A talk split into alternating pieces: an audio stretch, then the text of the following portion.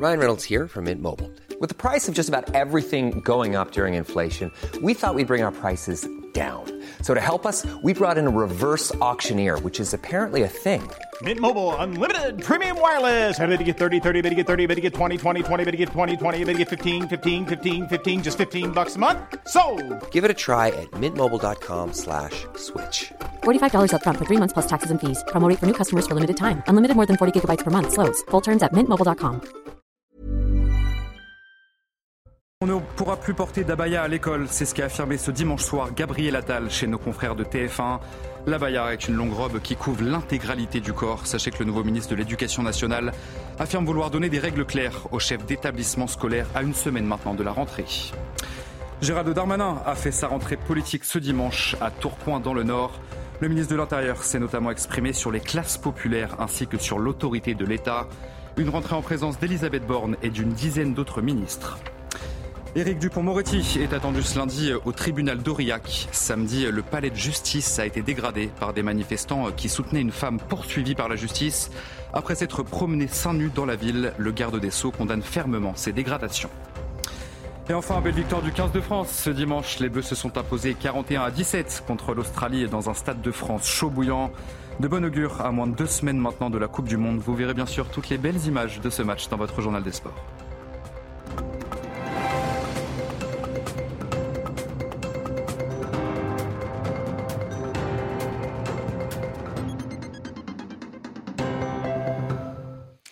Bonsoir à tous, très heureux de vous retrouver sur CNews pour l'édition de la nuit. À une semaine de la rentrée scolaire, le nouveau ministre de l'Éducation nationale affirme vouloir donner des règles claires aux chefs d'établissement scolaire. On ne pourra plus porter d'abaya à l'école, a notamment annoncé Gabriel Attal ce dimanche soir chez nos confrères de TF1. Le ministre a été interrogé sur ce sujet polémique suite aux incidents liés au port de ses tenues à l'école. On écoute Gabriel Attal. L'école de la République, elle s'est construite autour de valeurs et de principes extrêmement forts, et notamment la laïcité. Et la laïcité, ce n'est pas une contrainte, c'est une liberté. C'est une liberté de se forger son opinion et de s'émanciper par l'école. Pour moi, la laïcité dans un cadre scolaire, c'est quelque chose de très clair. Vous rentrez dans une salle de classe, vous ne devez pas être capable de distinguer ou d'identifier la religion des élèves en les regardant. Donc oui ou non, la baya? Je vous annonce, j'ai décidé qu'on ne pourrait plus porter la baya à l'école. Je vais m'entretenir cette semaine avec les chefs d'établissement et je veux leur rendre hommage. On ne parle pas suffisamment d'eux, les principaux, principaux adjoints, proviseurs, proviseurs adjoints. Ils sont en première ligne sur ces questions de laïcité, sur les questions de harcèlement, sur beaucoup de sujets. Je vais m'entretenir avec eux, leur donner euh, tout, Un toutes texte les clés très précis. pour qu'ils puissent euh, faire appliquer cette règle qui me semble nécessaire et qui est juste. Et je vous propose à présent euh, d'écouter à ce sujet la réaction de Jean-Rémy Girard. Il est professeur de français et président du syndicat des lycées et des collèges. Et il se satisfait de cette annonce du ministre de l'Éducation. Bien sûr, il va falloir réfléchir à cette application, mais ça va quand même être beaucoup plus facile à mettre en œuvre à partir du moment où on a un document écrit du ministère et du ministre que lorsqu'on n'en avait pas. Euh, donc effectivement, les chefs d'établissement auront quand même euh, une plus grande facilité à faire euh, appliquer la chose. Et toujours lors de son interview ce dimanche soir, Gabriel Attal a également évoqué la rémunération des enseignants. Et vous allez l'entendre, le ministre euh, a évoqué quelques chiffres. faut attirer plus d'enseignants. Et pour ça, il faut mieux les valoriser, les revaloriser, y compris financièrement. Cette rentrée, en septembre, chaque enseignant, sans condition, gagnera entre 125 euros et 250 euros net de plus par mois qu'à la rentrée précédente. C'est bientôt la fin des vacances, malheureusement, et dans une semaine, il sera l'heure de la rentrée des classes. Et à l'approche de cette rentrée, eh bien, le manque de professeurs des écoles inquiète. Cette année, plus de 1200 postes n'ont pas été pourvus. Le gouvernement autorise donc les rectorats à rappeler ceux qui n'ont pas réussi le concours. Célia Jouda. Les emplois du temps demain matin à 10h. À l'approche de la rentrée des classes, la pénurie se confirme. Il n'y aura pas assez de professeurs pour la rentrée 2023-2024. Sur 8174 postes ouverts pour la rentrée prochaine, 1250 d'entre eux n'ont pas été pourvus. En 20 ans, c'est même 60% de candidats en moins inscrits au concours. En cause, un métier qui ne donne plus envie. Les causes, elles, sont très simples. hein. Depuis euh, de nombreuses années, en fait, euh, on observe une forme de, de crise au niveau du recrutement. Alors effectivement, quand on parle du manque d'attractivité, on va parler de la question de la rémunération. Il y a aussi la condition de travail euh, naturellement des enseignants, des enseignants à qui on demande de plus en plus de choses. Même si cette année, une amélioration est observée avec 84,5% des postes offerts pourvus, contre 75,7% en 2022. Le ministère de l'Éducation doit faire appel aux candidats inscrits sur les listes complémentaires, c'est-à-dire non reçus au concours d'entrée mais bien placés dans le classement. Malheureusement, le gouvernement n'a pas d'autre choix que de faire ça dans le court terme. Il ne faut pas croire que euh, quelques heures de formation suffisent euh, à faire des, adultes, des enseignants euh, aguerris. Sur le long terme, les syndicats exigent de rendre à la profession ses lettres de noblesse. C'était donc au tour de Gérald Darmanin de faire sa rentrée politique ce dimanche à Tourcoing dans le Nord. Le ministre de l'Intérieur s'est notamment exprimé sur les classes populaires et sur l'autorité de l'État. Une rentrée en présence, je vous le disais, d'Elisabeth Borne et d'une dizaine d'autres ministres. Elodie Huchard et Charles Baget étaient sur place. Le ministre de l'Intérieur a donc fait sa rentrée euh, politique ici à Tourcoing en ce euh, dimanche. Environ un millier de personnes étaient euh, réunies au Jardin botanique, une centaine de parlementaires et une dizaine de ministres. Le ministre de l'Intérieur a voulu parler avant tout des classes populaires et du travail de l'autorité de l'écologie, mais avant tout à ces classes populaires parce qu'il l'explique, qu'il faut récupérer ce vote afin d'éviter qu'il n'emmène Marine Le Pen au pouvoir en 2027. Il s'est justement exprimé à ce sujet dans son discours. Écoutez-le. Une partie des Français issus de ces milieux populaires s'abstiennent désormais massivement aux élections et ont envoyé des dizaines de parlementaires du Rassemblement national à l'Assemblée. Non pas, je le pense personnellement, par conviction, ou en tout cas par conviction seulement, mais parce qu'ils donnent euh, de nouveau un signal d'alerte à ceux qui les gouvernent. Et évidemment, parmi les ministres présents, la première ministre Elisabeth Borne, qui ne devait pas être présente à l'origine, mais qui finalement a changé euh, d'avis. On le sait, cette initiative de Gérald Darmanin, elle crispe au gouvernement et dans la majorité, certains estiment qu'il n'est pas temps de penser euh, à 2027. L'occasion aussi pour Elisabeth Borne de vanter le bilan du gouvernement, ce qu'avait fait aussi Gérald Darmanin juste avant elle, et puis surtout d'adresser un message à sa majorité. Écoutez la première ministre. Depuis plus de six ans, la majorité avance d'un bloc. Elle a tenu bon, même dans les tempêtes. Elle n'a jamais été empêchée ou bloquée. C'est l'unité qui permet le dépassement en rassemblant des citoyens animés par la même volonté de donner des solutions aux Français. Une rentrée politique réussie selon certains des participants. Évidemment, maintenant la question, c'est la suite. Gérald Darmanin l'a assuré lors de cette rentrée politique. Il ne pense pas à 2027 et pourtant, tout le monde voit bien à quel point il avance déjà ses pions et commence à compter ses soutiens. Et puis autre rentrée politique, ce dimanche, celle des Républicains. Ils se sont réunis autour de leur président Éric Ciotti. C'était au Canet dans les Alpes-Maritimes. Le député a dévoilé les propositions qu'il présentera mercredi à Emmanuel Macron et il demandera notamment un renforcement de la sécurité ainsi que de la justice. La France traverse une crise d'autorité. Ce sont les mots euh, de Nicolas Sarkozy ce dimanche matin dans Le Parisien. L'ancien chef de l'État s'inquiète des fractures qui minent le pays et plaide pour un leader qui soit capable de rassembler la France pour la présidentielle de 2027. Sans rassemblement, la droite n'a aucune chance de gagner, a-t-il affirmé. Tout ce qu'il faut savoir c'est avec Marine Sabot. Oui, alors il y a plus de 30 euh, questions et de nombreux thèmes euh, abordés. Dans cet entretien, Nicolas Sarkozy euh, dresse le portrait d'une France qui n'est pas plus divisée qu'avant, ajoutant que le problème aujourd'hui, c'est que le monde a changé et que nous, pas tellement, selon ses mots, la civilisation judéo-chrétienne est menacée de disparition. Selon lui, la France traverse une crise d'autorité et l'autorité, c'est une affaire de principe, pas de moyens ni d'effectifs. L'ancien président regrette le manque de courage politique actuel parce que tout le monde veut paraître sympathique et moderne. Du coup, finit par ne rien dire, explique-t-il avant d'ajouter que parler, c'est commencer à agir. Autre thématique abordée, l'immigration. Nous sommes face à un défi majeur, certain, selon Nicolas euh, Sarkozy, mais il ne s'agit pas seulement d'être généreux, c'est dans notre intérêt d'aider l'Afrique. L'ancien président de 2007 à 2012 revient également sur ses relations avec euh, Emmanuel Macron, avec qui il a de bons rapports. On se parle, parfois il me demande mon avis et je lui donne, mais regrette notamment les petites conclusions qui sont sorties du grand débat quant à l'avenir des LR, notamment pour les futures élections européennes de juin prochain.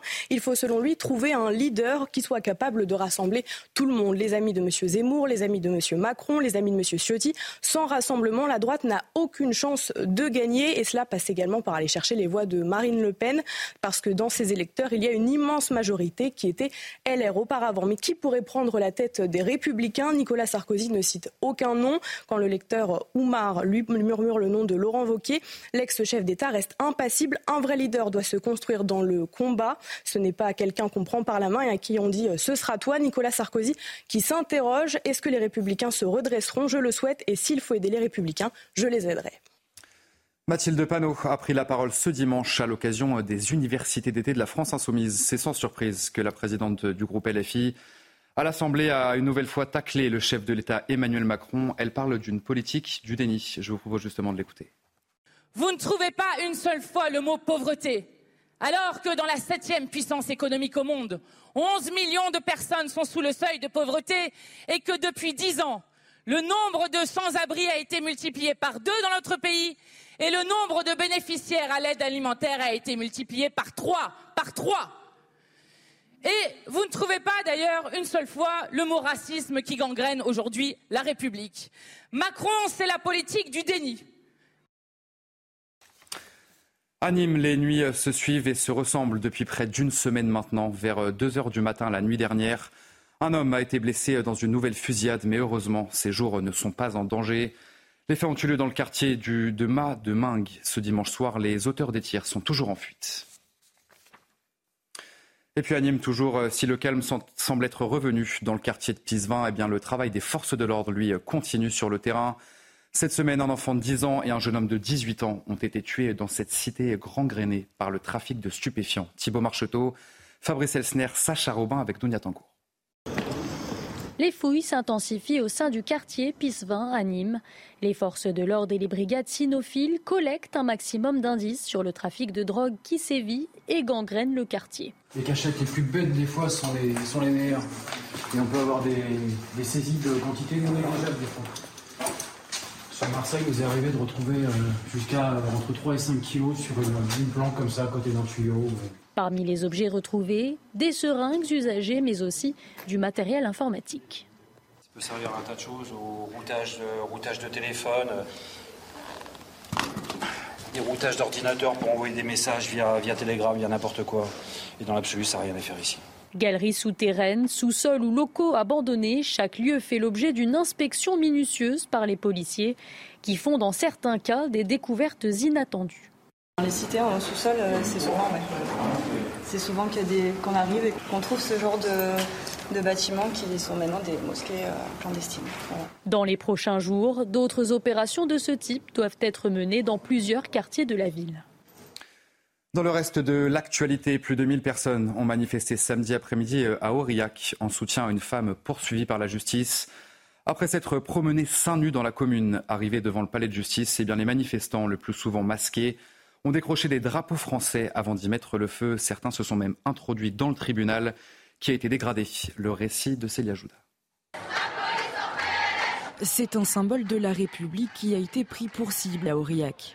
Le tribunal a été attaqué lors d'une manifestation féministe en soutien d'une femme verbalisée parce qu'elle marchait seins nus dans les rues de la ville le 23 août dernier.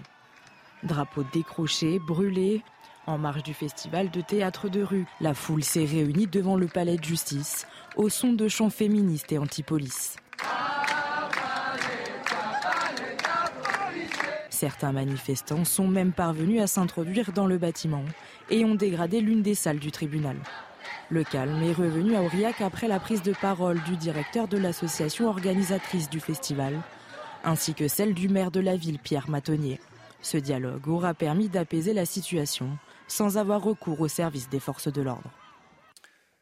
Éric Dupont-Moretti condamne fermement ces dégradations. Le garde des Sceaux se rendra d'ailleurs ce lundi au palais de justice d'Aurillac.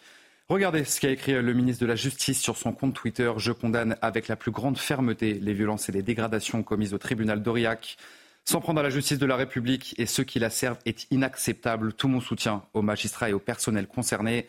Je serai à leur côté ce lundi. Le conducteur du minibus impliqué dans un accident dans le Lot-et-Garonne a été mis en examen pour homicide involontaire et blessures involontaires. Vendredi soir, cet accident a provoqué la mort d'un adolescent de 12 ans. Le chauffeur a été déféré devant le parquet d'Agen et placé sous contrôle judiciaire à l'issue de sa garde à vue. Sur les sept enfants qui étaient présents dans le minibus, c'est bien un d'entre eux, je vous le disais, est donc décédé et quatre sont toujours hospitalisés à Bordeaux et à Toulouse. C'est une des légendes les plus célèbres au monde, le fameux monstre du Loch Ness. Il intrigue depuis des siècles. Et ce week-end en Écosse, chercheurs et passionnés ont bravé la pluie à la recherche de Nessie. Les images commentées par Sarah Varney. La légende du Loch Ness est connue dans le monde entier, mais le mystère perdure autour de la créature au long cou. Plus d'une centaine de chercheurs et passionnés se sont donné rendez-vous ce week-end pour la plus importante chasse à Nessie depuis 50 ans. Il y a plus d'une centaine de volontaires autour des rives du Loch Ness qui nous aident à repérer le monstre du Loch Ness. Nous menons également un certain nombre d'expériences au Loch Ness. Nous larguons un hydrophone à 15 mètres de profondeur pour écouter les sons et nous faisons voler de nouveaux drones qui utilisent l'imagerie thermique au-dessus de l'eau. Pour tenter de percer le mystère du monstre écossais, tous les moyens sont dépêchés. Depuis que je suis jeune, j'ai regardé les documentaires sur le Loch Ness et cela m'intéresse vraiment. Je suis entre les deux, donc je crois aux légendes, mais en même temps, je n'y crois pas vraiment. J'aime donc entendre les deux histoires, c'est pourquoi je suis ici, parce que je suis curieuse et en même temps, je voulais voir cela par moi-même.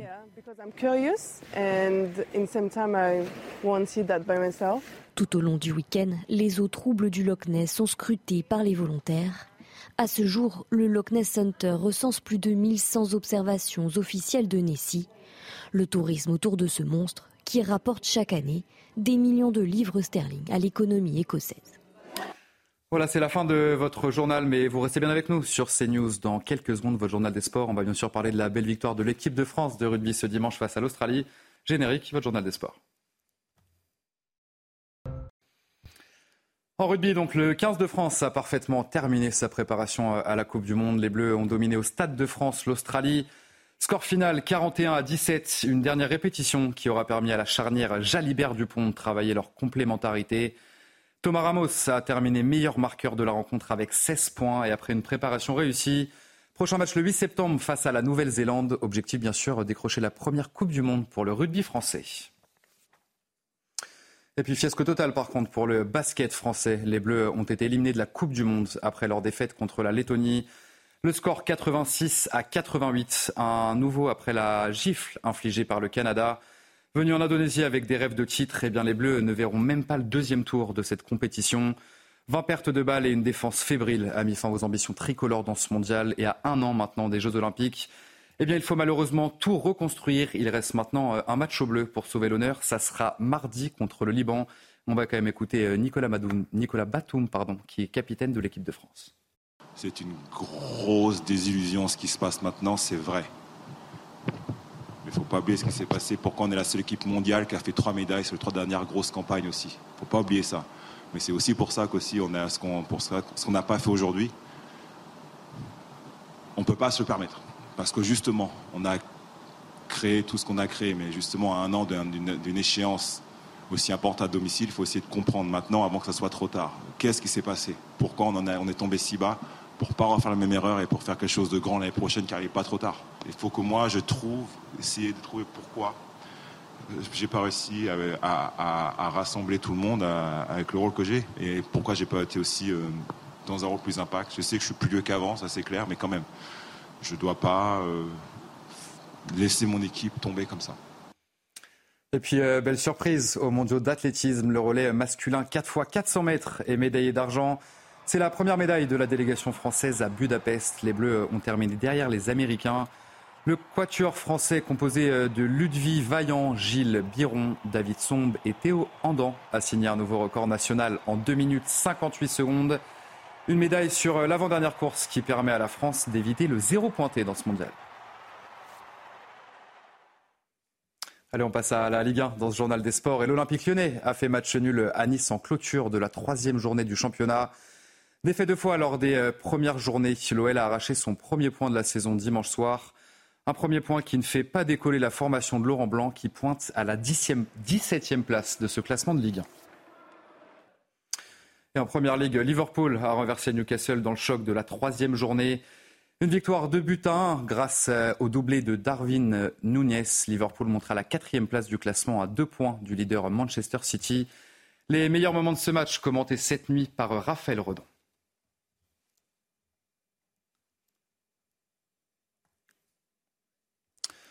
Et puis euh, Max Verstappen est décidément imbattable. Le Néerlandais a remporté son neuvième Grand Prix consécutif. Dans des conditions dantesques, le Français Pierre Gasly se classe troisième. Le film de cette course, c'est avec Bruno Scagliotti. Peut-être une danse pour conjurer la pluie qui menace ou une façon de célébrer le héros local Max Verstappen qui signe sa 28e pole. Verstappen s'élance idéalement, mais déjà la pluie tombe. Et de fait, dès le deuxième tour, le déluge et le balai des arrêts au stand débutent mal pour certains. Charles Leclerc, il n'y a pas les pneus C'est pas vrai Il n'y a pas les pneus chez Ferrari Pérez, qui s'est arrêté immédiatement, en profite pour prendre la tête. Les fans néerlandais devront prendre leur mal en patience. Rapidement, la cesse. Nouvel arrêt dans des stands pleins comme un supermarché un jour de rentrée scolaire. Verstappen reprend le commandement. Un deuxième Grand Prix peut débuter. Comme samedi, Logan Sargent se rate et envoie sa Williams dans le décor, voiture de sécurité et donc nouveau balai des arrêts au stand. Pour Charles Leclerc, le week-end cauchemardesque s'arrête au 42e tour, abandon.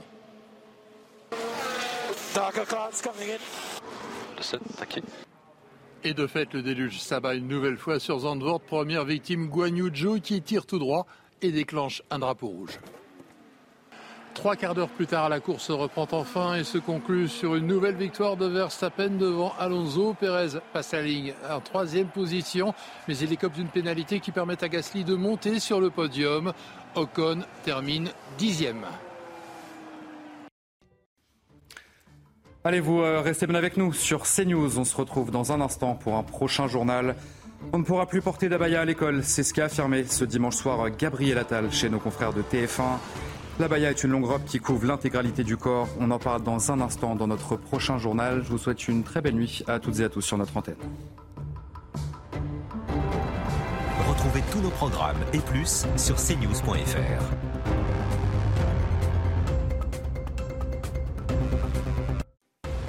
On ne pourra plus porter d'abaya à l'école, c'est ce qu'a affirmé ce dimanche soir Gabriel Attal chez nos confrères de TF1. L'abaya est une longue robe qui couvre l'intégralité du corps. Sachez que le nouveau ministre de l'Éducation nationale affirme vouloir donner des règles claires aux chefs d'établissement scolaire à une semaine maintenant de la rentrée. Gérald Darmanin a fait sa rentrée politique ce dimanche à Tourcoing dans le Nord. Le ministre de l'Intérieur s'est notamment exprimé sur les classes populaires ainsi que sur l'autorité de l'État. Une rentrée en présence d'Elisabeth Borne et d'une dizaine d'autres ministres. Éric Dupont-Moretti est attendu ce lundi au tribunal d'Aurillac. Samedi, le palais de justice a été dégradé par des manifestants qui soutenaient une femme poursuivie par la justice. Après s'être promené seins nus dans la ville, le garde des Sceaux condamne fermement ces dégradations. Et enfin, belle victoire du 15 de France. Ce dimanche, les Bleus se sont imposés 41 à 17 contre l'Australie dans un stade de France chaud bouillant. De bon augure à moins de deux semaines maintenant de la Coupe du Monde. Vous verrez bien sûr toutes les belles images de ce match dans votre journal des sports.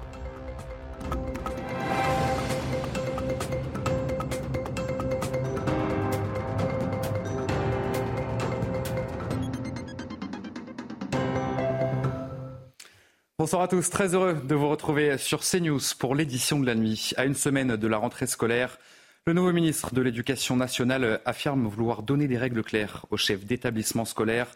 On ne pourra plus porter d'abaya à l'école, a notamment annoncé Gabriel Attal ce dimanche soir chez nos confrères de TF1.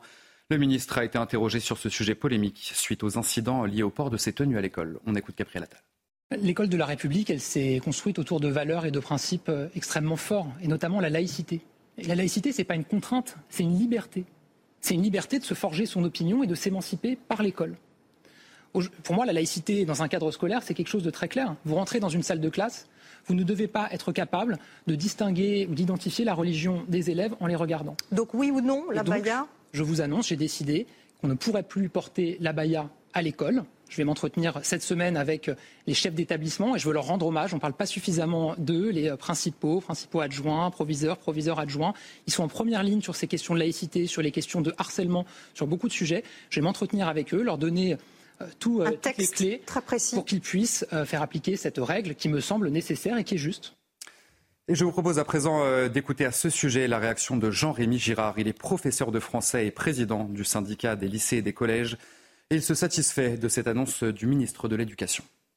Bien sûr, il va falloir réfléchir à cette application, mais ça va quand même être beaucoup plus facile à mettre en œuvre à partir du moment où on a un document écrit du ministère et du ministre que lorsqu'on n'en avait pas.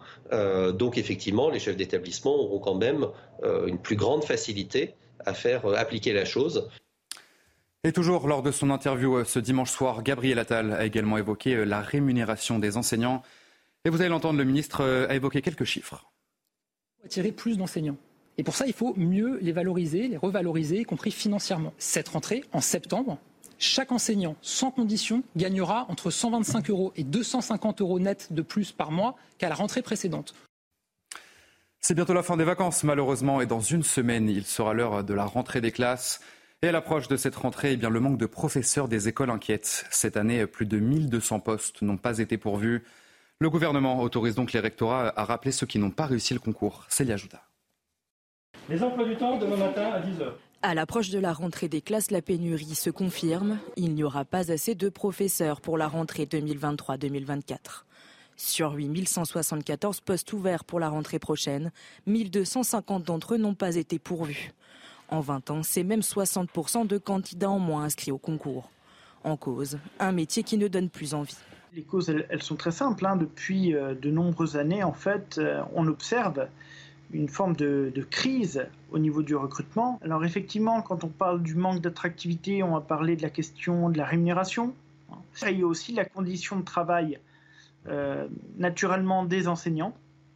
Des enseignants à qui on demande de plus en plus de choses. Même si cette année, une amélioration est observée avec 84,5% des postes offerts pourvus, contre 75,7% en 2022.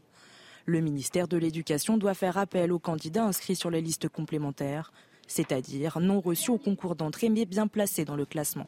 Malheureusement, le gouvernement n'a pas d'autre choix que de faire ça dans le court terme. Il ne faut pas croire que euh, quelques heures de formation suffisent euh, à faire des, adultes, des enseignants euh, aguerris. Sur le long terme, les syndicats exigent de rendre à la profession ses lettres de noblesse. C'était donc au tour de Gérald Darmanin de faire sa rentrée politique ce dimanche à Tourcoing dans le Nord. Le ministre de l'Intérieur s'est notamment exprimé sur les classes populaires et sur l'autorité de l'État. Une rentrée en présence, je vous le disais, d'Elisabeth Borne et d'une dizaine d'autres ministres. Elodie Huchard et Charles Baget étaient sur place. Le ministre de l'Intérieur a donc fait sa rentrée euh, politique ici à Tourcoing en ce euh, dimanche. Environ un millier de personnes étaient euh, réunies au Jardin botanique, une centaine de parlementaires et une dizaine de ministres. Le ministre de l'Intérieur a voulu parler avant tout des classes populaires et du travail de l'autorité de l'écologie, mais avant tout à ces classes populaires parce qu'il l'explique, il faut récupérer ce vote afin d'éviter qu'il n'emmène Marine Le Pen au pouvoir en 2027. Il s'est justement exprimé à ce sujet dans son discours. Écoutez-le. Une partie des Français issus de ces milieux populaires s'abstiennent désormais massivement aux élections et ont envoyé des dizaines de parlementaires du Rassemblement national à l'Assemblée. Non pas, je le pense personnellement, par conviction, ou en tout cas par conviction seulement, mais parce qu'ils donnent euh, de nouveau un signal d'alerte à ceux qui les gouvernent. Et évidemment, parmi les ministres présents, la première ministre Elisabeth Borne, qui ne devait pas être présente à l'origine, mais qui finalement a changé euh, d'avis. On le sait, cette initiative de Gérald Darmanin, elle crispe au gouvernement et dans la majorité. Certains estiment qu'il n'est pas temps de penser euh, à 2027. L'occasion aussi pour Elisabeth Borne de vanter le bilan du gouvernement, ce qu'avait fait aussi Gérald Darmanin juste avant elle, et puis surtout d'adresser un message à sa majorité. Écoutez la première ministre. Depuis plus de six ans, la majorité avance d'un bloc. Elle a tenu bon, même dans les tempêtes. Elle n'a jamais été empêchée ou bloquée. C'est l'unité qui permet le dépassement en rassemblant des citoyens animés par la même volonté de donner des solutions aux Français. Une rentrée politique réussie selon certains des participants. Évidemment, maintenant la question, c'est la suite. Gérald Darmanin l'a assuré lors de cette rentrée politique. Il ne pense pas à 2027 et pourtant tout le monde voit bien à quel point il avance déjà ses pions et commence à compter ses soutiens. Et puis autre rentrée politique, ce dimanche, celle des Républicains. Ils se sont réunis autour de leur président Éric Ciotti. C'était au Canet dans les Alpes-Maritimes. Le député a dévoilé les propositions qu'il présentera mercredi à Emmanuel Macron et il demandera notamment un renforcement de la sécurité ainsi que de la justice. La France traverse une crise d'autorité. Ce sont les mots euh, de Nicolas Sarkozy ce dimanche matin dans Le Parisien. L'ancien chef de l'État s'inquiète des fractures qui minent le pays et plaide pour un leader qui soit capable de rassembler la France pour la présidentielle de 2027. Sans rassemblement, la droite n'a aucune chance de gagner, a-t-il affirmé. Tout ce qu'il faut savoir, c'est avec Marine Sabot.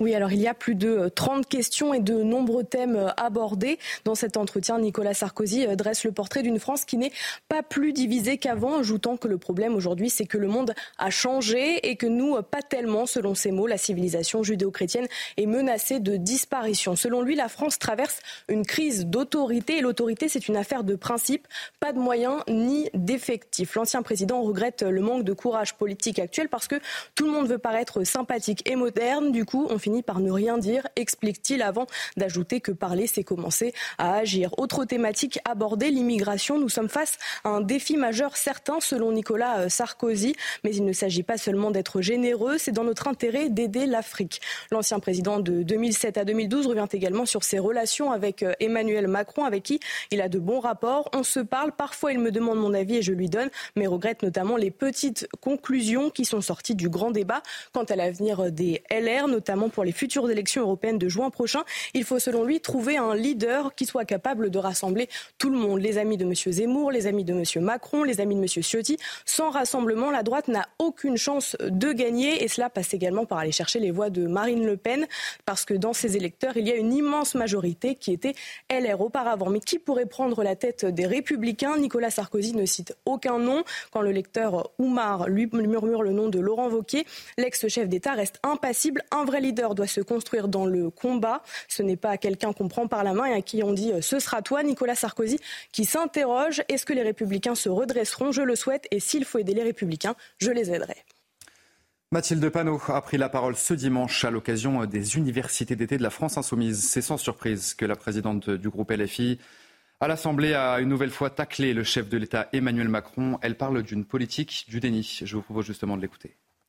Vous ne trouvez pas une seule fois le mot pauvreté, alors que dans la septième puissance économique au monde, 11 millions de personnes sont sous le seuil de pauvreté et que depuis dix ans, le nombre de sans-abri a été multiplié par deux dans notre pays et le nombre de bénéficiaires à l'aide alimentaire a été multiplié par trois, par trois. Et vous ne trouvez pas d'ailleurs une seule fois le mot racisme qui gangrène aujourd'hui la République. Macron, c'est la politique du déni. À Nîmes, les nuits se suivent et se ressemblent depuis près d'une semaine maintenant. Vers 2 heures du matin la nuit dernière, un homme a été blessé dans une nouvelle fusillade, mais heureusement, ces jours ne sont pas en danger. Les faits ont eu lieu dans le quartier du, de Ma de Mingue. Ce dimanche soir, les auteurs des tirs sont toujours en fuite. Et puis à toujours, si le calme semble être revenu dans le quartier de Pisevin, eh bien, le travail des forces de l'ordre, lui, continue sur le terrain. Cette semaine, un enfant de 10 ans et un jeune homme de 18 ans ont été tués dans cette cité gangrénée par le trafic de stupéfiants. Thibault Marcheteau, Fabrice Elsner, Sacha Robin avec Dounia Tangour. Les fouilles s'intensifient au sein du quartier Pisevin à Nîmes. Les forces de l'ordre et les brigades cynophiles collectent un maximum d'indices sur le trafic de drogue qui sévit et gangrène le quartier. Les cachettes les plus bêtes des fois sont les, sont les meilleures. Et on peut avoir des, des saisies de quantité non négligeables des fois. Sur Marseille, nous est arrivé de retrouver euh, jusqu'à euh, entre 3 et 5 kilos sur une, une plante comme ça à côté d'un tuyau. Parmi les objets retrouvés, des seringues usagées, mais aussi du matériel informatique. Ça peut servir à un tas de choses, au routage, euh, routage de téléphone, euh, des routages d'ordinateur pour envoyer des messages via, via Telegram, via n'importe quoi. Et dans l'absolu, ça n'a rien à faire ici. Galeries souterraines, sous-sols ou locaux abandonnés, chaque lieu fait l'objet d'une inspection minutieuse par les policiers qui font dans certains cas des découvertes inattendues. Dans les cités en sous-sol, euh, c'est souvent, ouais. c'est souvent qu'il y a des, qu'on arrive et qu'on trouve ce genre de, de bâtiments qui sont maintenant des mosquées euh, clandestines. Voilà. Dans les prochains jours, d'autres opérations de ce type doivent être menées dans plusieurs quartiers de la ville. Dans le reste de l'actualité, plus de 1000 personnes ont manifesté samedi après-midi à Aurillac en soutien à une femme poursuivie par la justice. Après s'être promenée seins nus dans la commune, arrivée devant le palais de justice, eh les manifestants, le plus souvent masqués, ont décroché des drapeaux français avant d'y mettre le feu. Certains se sont même introduits dans le tribunal qui a été dégradé. Le récit de Célia Jouda. C'est un symbole de la République qui a été pris pour cible à Aurillac. Le tribunal a été attaqué lors d'une manifestation féministe en soutien d'une femme verbalisée parce qu'elle marchait seins nus dans les rues de la ville le 23 août dernier. Drapeaux décrochés, brûlés, En marge du festival de théâtre de rue, la foule s'est réunie devant le palais de justice, au son de chants féministes et anti-police. Certains manifestants sont même parvenus à s'introduire dans le bâtiment et ont dégradé l'une des salles du tribunal. Le calme est revenu à Aurillac après la prise de parole du directeur de l'association organisatrice du festival, ainsi que celle du maire de la ville, Pierre Matonnier. Ce dialogue aura permis d'apaiser la situation sans avoir recours au service des forces de l'ordre. Éric Dupont-Moretti euh, condamne fermement ces dégradations. Le garde des Sceaux se rendra d'ailleurs euh, ce lundi au palais de justice d'Aurillac.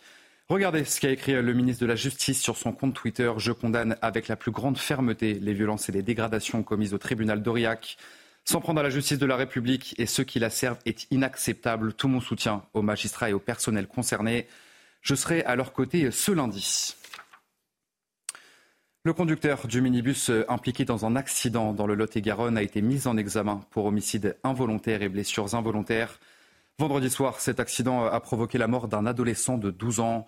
Le chauffeur a été déféré devant le parquet d'Agen et placé sous contrôle judiciaire à l'issue de sa garde à vue. Sur les sept enfants qui étaient présents dans le minibus, c'est bien un d'entre eux, je vous le disais, est donc décédé et quatre sont toujours hospitalisés à Bordeaux et à Toulouse. C'est une des légendes les plus célèbres au monde, le fameux monstre du Loch Ness. Il intrigue depuis des siècles.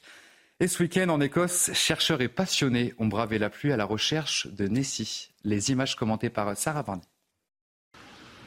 La légende du Loch Ness est connue dans le monde entier, mais le mystère perdure autour de la créature au long cou. Plus d'une centaine de chercheurs et passionnés se sont donné rendez-vous ce week-end pour la plus importante chasse à Nessie depuis 50 ans. Il y a plus d'une centaine de volontaires autour des rives du Loch Ness qui nous aident à repérer le monstre du Loch Ness. Nous menons également un certain nombre d'expériences au Loch Ness. Nous larguons un hydrophone à 15 mètres de profondeur pour écouter les sons et nous faisons voler de nouveaux drones qui utilisent l'imagerie thermique au-dessus de l'eau. Pour tenter de percer le mystère du monstre écossais, tous les moyens sont dépêchés. Depuis que je suis jeune, j'ai regardé les documentaires sur le Loch Ness et cela m'intéresse vraiment. Je suis entre les deux, donc je crois aux légendes, mais en même temps, je n'y crois pas vraiment. J'aime donc entendre les deux histoires, c'est pourquoi je suis ici, parce que je suis curieuse et en même temps, je voulais voir cela par moi-même.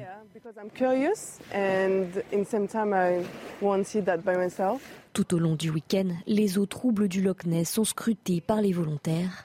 À ce jour, le Loch Ness Center recense plus de 1100 observations officielles de Nessie.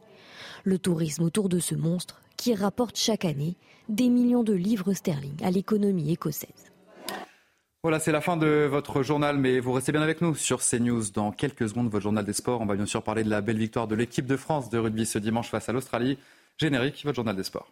En rugby, donc, le 15 de France a parfaitement terminé sa préparation à la Coupe du Monde. Les Bleus ont dominé au Stade de France l'Australie. Score final 41 à 17, une dernière répétition qui aura permis à la charnière Jalibert-Dupont de travailler leur complémentarité. Thomas Ramos a terminé meilleur marqueur de la rencontre avec 16 points et après une préparation réussie. Prochain match le 8 septembre face à la Nouvelle-Zélande. Objectif bien sûr décrocher la première Coupe du Monde pour le rugby français. Et puis fiasco total par contre pour le basket français. Les Bleus ont été éliminés de la Coupe du Monde après leur défaite contre la Lettonie. Le score 86 à 88, un nouveau après la gifle infligée par le Canada. Venu en Indonésie avec des rêves de titre, eh bien les Bleus ne verront même pas le deuxième tour de cette compétition. 20 pertes de balles et une défense fébrile a mis fin aux ambitions tricolores dans ce mondial. Et à un an maintenant des Jeux Olympiques, eh bien il faut malheureusement tout reconstruire. Il reste maintenant euh, un match au bleu pour sauver l'honneur. Ça sera mardi contre le Liban. On va quand même écouter euh, Nicolas, Madoum, Nicolas Batum, pardon, qui est capitaine de l'équipe de France. C'est une grosse désillusion ce qui se passe maintenant, c'est vrai.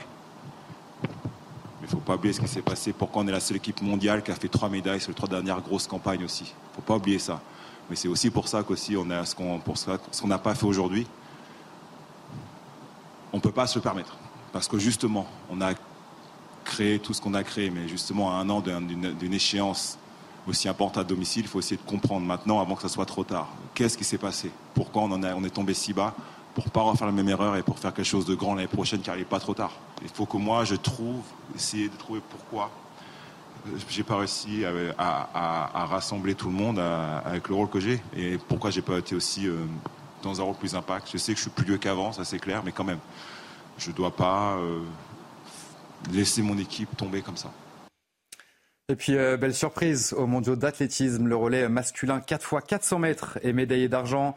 C'est la première médaille de la délégation française à Budapest. Les Bleus ont terminé derrière les Américains. Le quatuor français composé euh, de Ludwig Vaillant, Gilles Biron, David Sombe et Théo Andan a signé un nouveau record national en 2 minutes 58 secondes.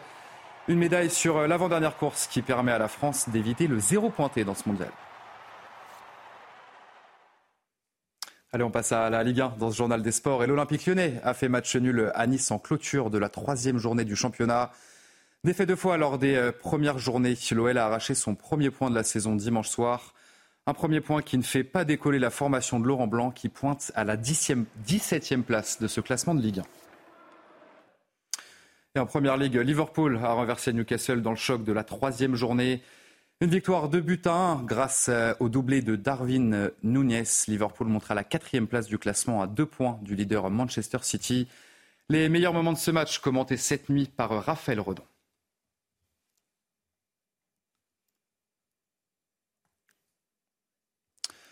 Et puis euh, Max Verstappen est décidément imbattable. Le Néerlandais euh, a remporté son neuvième Grand Prix consécutif. Dans des conditions dantesques, le Français Pierre Gasly classe troisième. Le film de cette course, c'est avec Bruno Scagliotti. Peut-être une danse pour conjurer la pluie qui menace ou une façon de célébrer le héros local Max Verstappen qui signe sa 28e pole. Verstappen s'élance idéalement, mais déjà la pluie tombe. Et de fait, dès le deuxième tour, le déluge et le balai des arrêts au stand débutent mal pour certains. Charles Leclerc, il n'y a pas les pneus C'est pas vrai Il n'y a pas les pneus chez Ferrari Pérez, qui s'est arrêté immédiatement, en profite pour prendre la tête. Les fans néerlandais devront prendre leur mal en patience. Rapidement, la cesse. Nouvel arrêt dans des stands pleins, comme un supermarché, un jour de rentrée scolaire. Verstappen reprend le commandement. Un deuxième Grand Prix peut débuter. Comme samedi, Logan Sargent se rate et envoie sa Williams dans le décor, voiture de sécurité et donc nouveau balai des arrêts au stand. Pour Charles Leclerc, le week-end cauchemardesque s'arrête au 42e tour, abandon.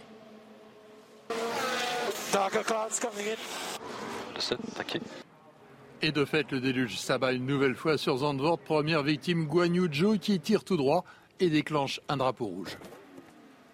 Trois quarts d'heure plus tard, la course reprend enfin et se conclut sur une nouvelle victoire de Verstappen devant Alonso. Pérez passe la ligne en troisième position, mais il écope d'une pénalité qui permet à Gasly de monter sur le podium.